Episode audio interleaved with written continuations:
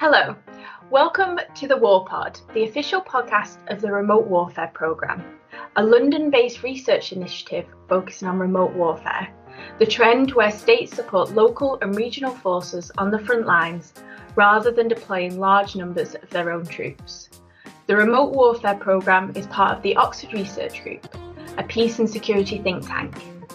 I'm Abigail Watson, Research Manager at the Oxford Research Group, and in this episode, we'll be joined by Mary Harper, BBC Africa's editor and author of two books on Somalia Getting Somalia Wrong Faith, War, and Hope in a Shattered State, and Everything You Have Told Me Is True The Many Faces of Al Shabaab and we'll put links to both books in the show notes.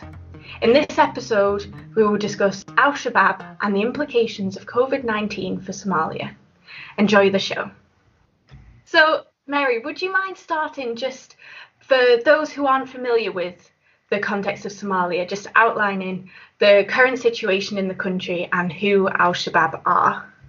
Somalia is a country that's basically been in a state of conflict for the past 30 years, and it's been pretty much uninterrupted. Different kinds of conflict have affected the country over these decades. And at the moment, probably the most dominant fighting force in Somalia is Al Shabaab, which is an Islamist group linked to Al Qaeda there's also a smaller group of uh, Islamic State militants in Somalia who uh, are linked to the wider Islamic State group. But Al Shabaab is, is the sort of biggest fighting force at the moment in terms of opposing the government and foreign forces who are based there. And it basically imposes a draconian form of Islam.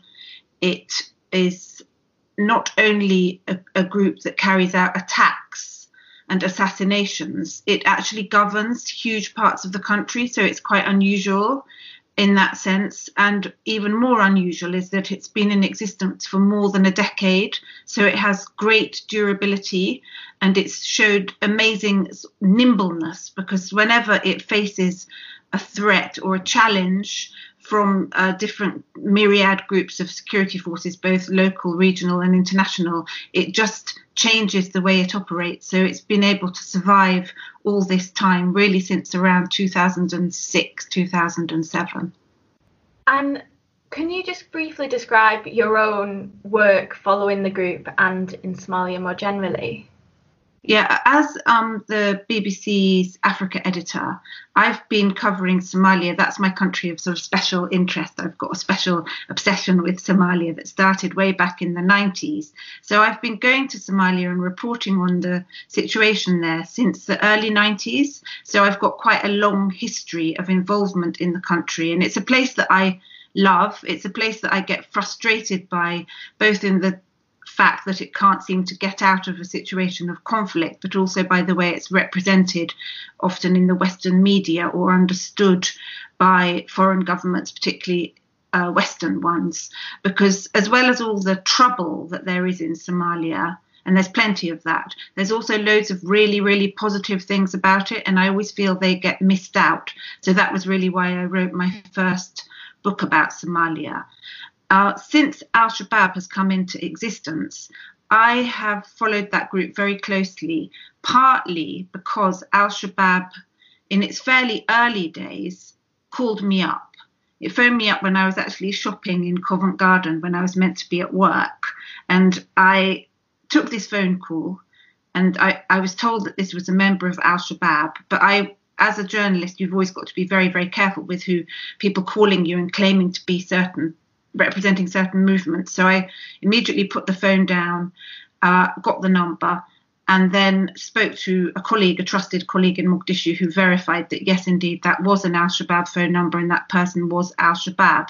So that was the beginning, in a way, of a kind of relationship, a very uncomfortable, unpleasant relationship uh, that developed between myself and the group because basically they contacted me a lot. They told me a lot about not just the attacks that they were carrying out. But over time, I suppose we developed a r- relationship of trust in a way, very uncomfortable trust, but that it was there. So they gave me far more insights into the way they thought, the way they operated, their frustrations, their kind of daily life. So I suppose I had a very intimate, close up uh, picture of how Al Shabaab operates. So I have been following it very closely since it, it, it came about in, in the mid 2000s. And I, I just want to quickly say how much I enjoyed getting Somalia wrong because I feel like it does it does highlight many of the things that aren't covered in mainstream media when it comes to covering the conflict in Somalia. Unfortunately, our organisation focuses on conflict, and so all my questions for today are focused on conflict. So I just I think one of the, the challenges that you've mentioned most recently in a, a, recent episode of the BBC's From Our Own Correspondent, you noted the, the problems of demobilisation of former fighters, and you, you were speaking from a centre that was trying to get men and boys back into the community. I'm interested to know what are some of the key challenges to that demobilisation process yeah, I, I, was given this amazing opportunity. I've I've had two amazing opportunities to visit these uh, centres for kind of low-ranking uh, members of Al Shabaab. I suppose you describe them as the foot soldiers, or some of them did quite banal jobs that you might not think about.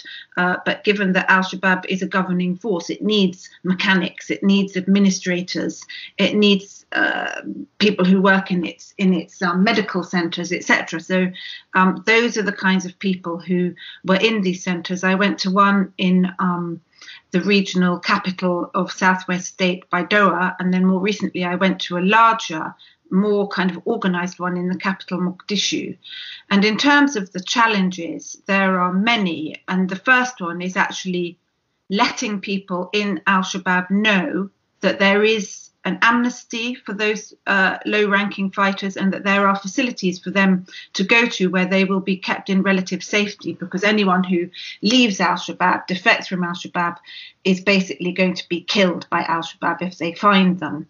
And so that's the first challenge is communicating uh, that these places exist. And the um, centres working in, in, in conjunction with the international community, they have worked very hard to try to spread the word. They have leaflets, they've now got a telephone number that people can ring to get information. And that's what one of the things when I was speaking to these uh, defectors, and I spent a long time, I was given several hours to talk to them, and they really opened up to me. And that was one of the first things they said was that even when they kind of realized that Al Shabaab was not the group it had set out to be what they thought it was when they joined, they they didn't really know how to leave.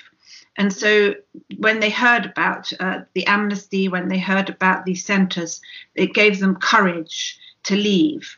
So that was one of the main challenges. And then the actual leaving in itself is incredibly difficult, obviously. And there's usually a long trek out of Al Shabaab territory. And I remember meeting one of the defectors in Baidoa who had walked, he said he walked for days and days. And he showed me the soles of his feet, and they were completely lacerated because he'd been walking for so long through such difficult uh, terrain. And then once they actually get to these centres, they say the main thing that's really challenging for them to the beginning, um, as one of them put it, he said it's like Al Shabaab inserted a, their SIM card into my brain, and I need to kind of take that SIM card out and have my whole brain sort of rewired so that I stop thinking in the way that they want me to think. So, um, but the centres work really hard. They have psychologists, they have religious people who come in to explain to them that there's are other forms of Islam than that uh, that Al Shabaab professes. So there are many, many, many challenges. But what I did find quite encouraging is that these uh, young people, mainly, some of them were older than I expected. You know, they they seem to embrace uh, the education that they're offered there, both in terms of things like literacy and maths language, but also they're given skills. So they'll be trained as mechanics or tailors or barbers, drivers, and then they work very hard to find these individuals jobs outside in the community. But that's another challenge because they're often not trusted by, by their local communities. And many of them actually decide not to go home to their villages or small towns, but to stay in Mogadishu where they're more anonymous. It's it sounds like there's a number of lessons that could be learned for other conflicts facing the same problems of integrating former fighters and building up that trust once again with the, the local community. I guess these efforts, like many other efforts in countries that are already at the brink in terms of conflict and resource scarcity, are now facing an additional pressure with COVID 19. I'm interested to know how you think, how well you think Somalia is prepared for COVID 19 and what you think the impact of the virus will be. Somalia, in terms of its health facilities, is absolutely not prepared for a big outbreak of coronavirus. Uh, the hospitals are basically shattered by all those decades of war. There are some that are, have been recently built, for example, a very large Turkish hospital. But if you think about the number of people uh, in the country, and if you get a big outbreak, they won't be able to cope. They don't have the ventilators and other equipment that's required. Uh, another massive challenge for Somalia is that so many people live in um, camps for displaced people, and they're crammed together in these sort of makeshift shelters made out of bits of cloth and plastic and sticks. And there's no way they can um, practice social distancing. It's kind of cruel to even suggest to them that that's what they should do because they can't do that. And also, another basic preventative measure, uh, washing hands regularly for 20 seconds with, with soap and water, is something else that's unavailable to them. So those are the big challenges. But like many African countries, Somalia was quick to uh, react to the coronavirus uh, pandemic. And so it uh, unlike some European companies, uh, countries that kind of let kind of let it go for a while, they have tried to impose uh, a, a, kind of lockdown uh, and so on. So at the moment, even though it seems that the number of coronavirus cases are higher than the official figures, it hasn't taken off like wildfire as yet. But if it does, then it's going to be a catastrophe for Somalia. And in the longer term, do you have any concerns about what COVID 19 may mean for governance in the country? In some countries, we've seen the virus used as an opportunity to increase a state's own power, or even just um, that, that states have aggressively implemented COVID 19 measures, further alienating civilian populations. Do you have concerns that this could happen or is happening in Somalia? You don't hear as much about that as you do in places like Kenya or South Africa, which people consider to be kind of politically developed, pretty sophisticated countries, where in both those places people have been shot dead for uh, being on balconies or being on their verandas uh, during lockdowns. Um, in Somalia, you've heard some instances of things like that, but you don't get the sense that the state is using this to exert more control massively. But that's because it can't. It's incapable of doing so because it effectively controls almost no territory, even the capital Mogadishu. Al Shabaab is present there in a more hidden way, but as Al Shabaab says, it has a parallel government even in Mogadishu. So even if the government wanted to exert uh, an increased more, more uh, draconian form of authority, it doesn't really have the resources to do so. So that might be something that Somalia will escape from, even though I can imagine the state using coronavirus as an excuse to clamp down on public gatherings or any kind of protest or to sort of marshal people into behaving into a certain way that it wants them to. But it's interesting, Al Shabaab itself has come out with statements about coronavirus, saying that it's been brought into the country by the infidel uh, foreigners and that's something that a lot of Somalis kind of believe. You get all sorts of myths around coronavirus, such as Muslims can't catch coronavirus, only Chinese people have coronavirus. So, in some ways, their beliefs about the sort of general beliefs about coronavirus mirror some of the things that Al Shabaab has been saying in its statements about the virus. Whoa, and so, how how do you think then, given that that the the virus will impact Al Shabaab, will it will it sort of help or hinder the organisation? Because I guess on the one side they've got the propaganda war that they might be winning, but they're also an organisation that governs territory and has their own problems with regulating and stopping the spread.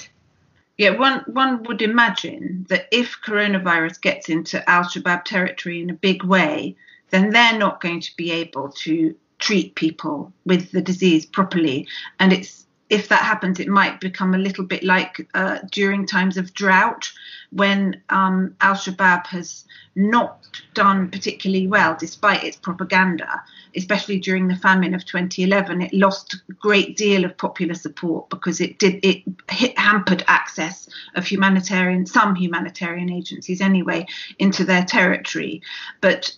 Uh, then again, Al Shabaab at the moment, because it's lost control um, sort of total control anyway of most towns and cities, it's probably less likely that the areas it controls are going to get that affected by coronavirus because they're much more sparsely populated. So this might be something that Al Shabaab escapes from. And I imagine that if, let's say, as we've seen already in places like Mogadishu and the capital of the self declared Republic of Somaliland, Hargeisa, there seems to be really quite a lot of coronavirus around.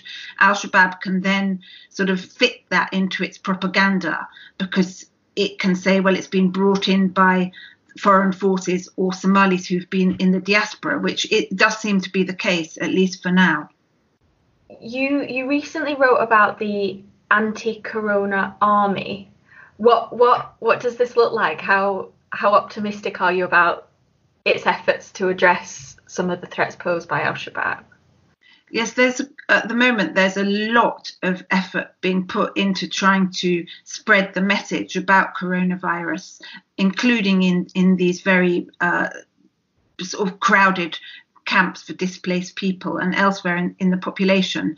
And you have uh, songs about it, you have comedy sketches about it, you have poems, and then you also have the Somali military and the Somali religious community who've been um, brought in to sort of um, try to spread the word. Like the religious community, they're highly respected by Somalis. They're probably more trusted than uh, the government or uh, people in the military. So some of them have been persuaded or themselves have volunteered to spread. Uh, messages about coronavirus, about hand washing, and and other kinds of uh, preventative methods. Uh, there has been some controversy about whether uh, mosques can be uh, closed or not. In some uh, areas they are, in other areas they haven't been closed, and that's been a bit of a challenge. And then you have the soldiers and the medics in the army going into camps for the displaced people, uh, distributing face masks, setting up water points where people can wash their hands. And so the um, that's the kind of word that some of the people I was speaking to were saying that the religious members of the religious community and, and, and those in the security forces are forming this kind of coronavirus army to fight the disease. And that that's really interesting because I it almost seems like it could have a dual effect in improving relations with security forces and the local community, as well as stopping the spread of the virus, theoretically, if things went well. Yeah, um, you see, in fact, in there's I, I, was sent a whole load of photographs of, of, the military going around to sort of deprived communities and handing out masks and setting up the, these hand washing uh, points. And it was interesting because even though they're dressed in their military uniform, because they were doing something so different, uh, it, it, it must have given people a different impression because usually people say we're, we're more frightened of, or at least as frightened of the security forces as we are of Al Shabaab because they exploit us, they try to steal our money, they don't protect us, and so on. And so if they see the military doing, you know, pretty solid, good humanitarian work, um, this might help change attitudes because there is definitely a distrust amongst the population of, of the police and uh, the security forces, and often not surprisingly because of the way that they behave.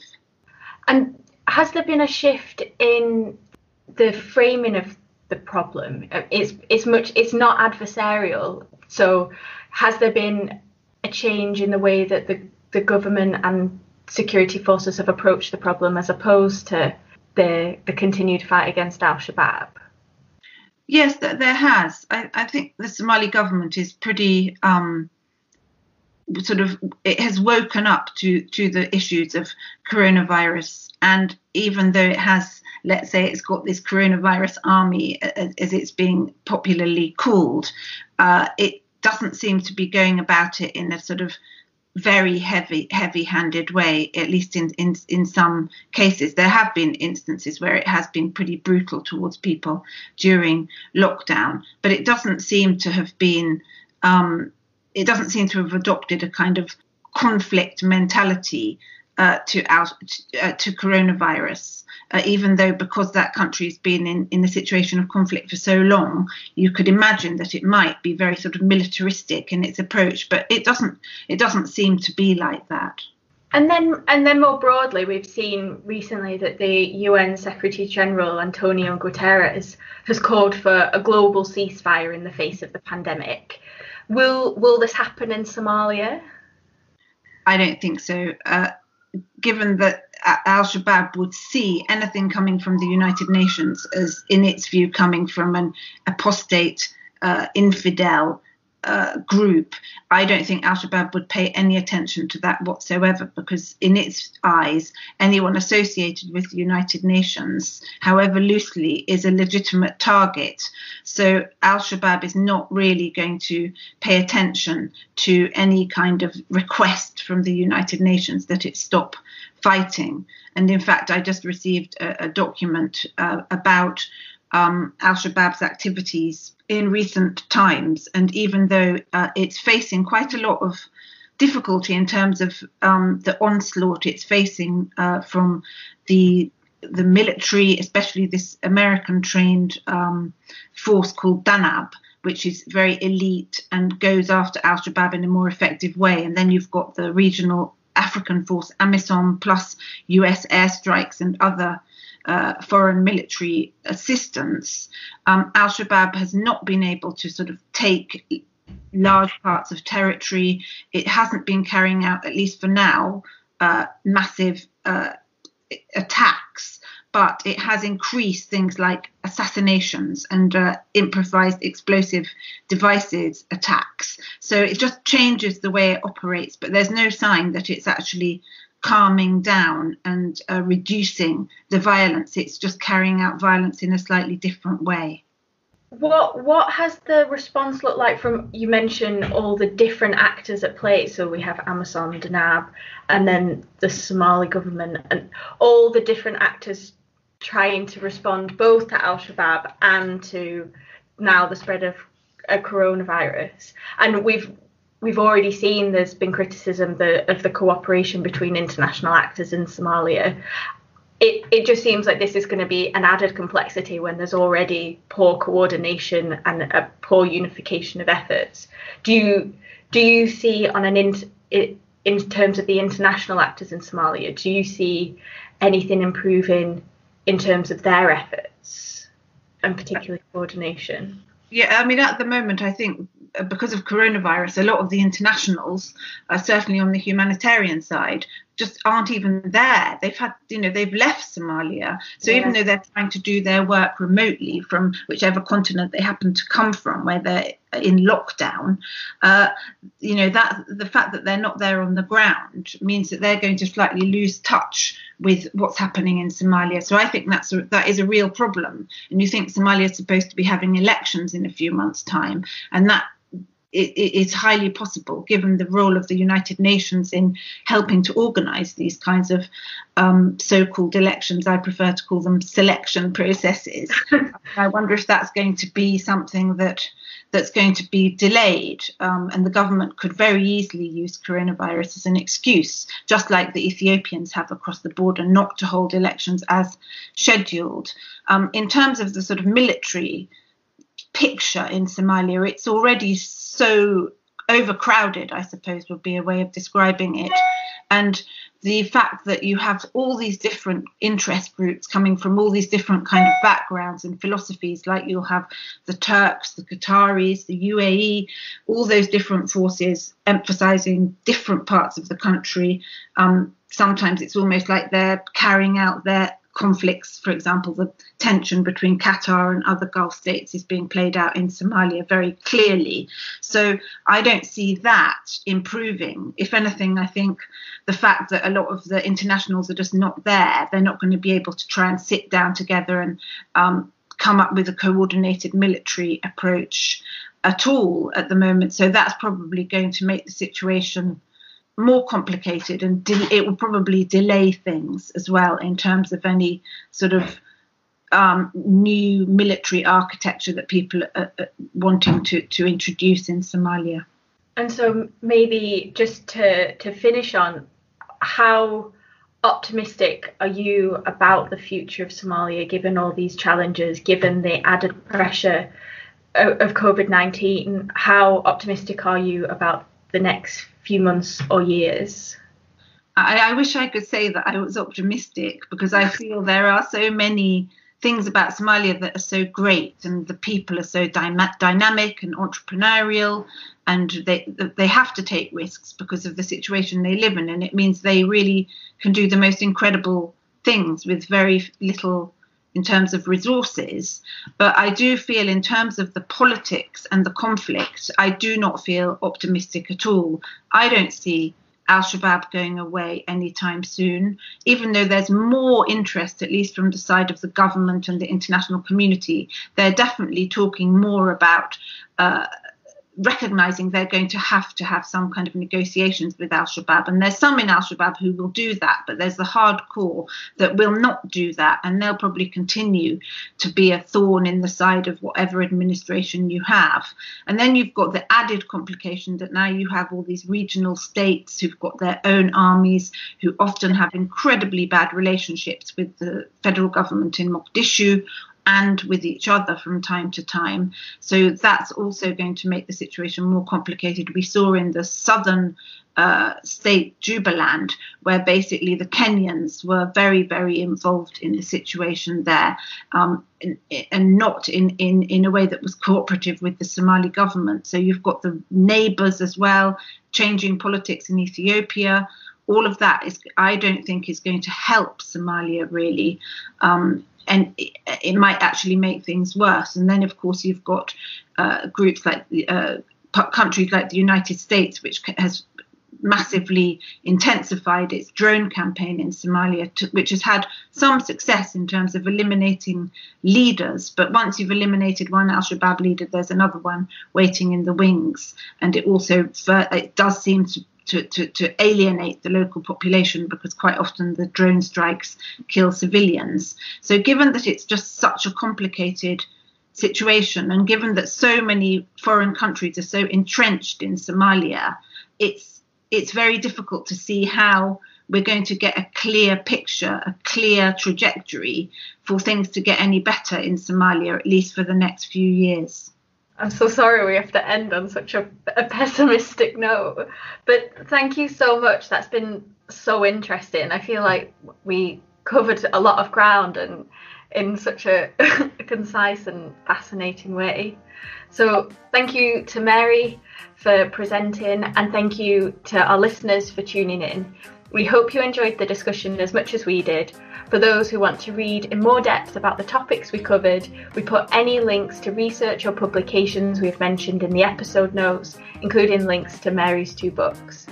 If you want to stay up to date with the Remote Warfare Programme and the Oxford Research Group's work, please subscribe to our newsletter by clicking on the button at the top of the page.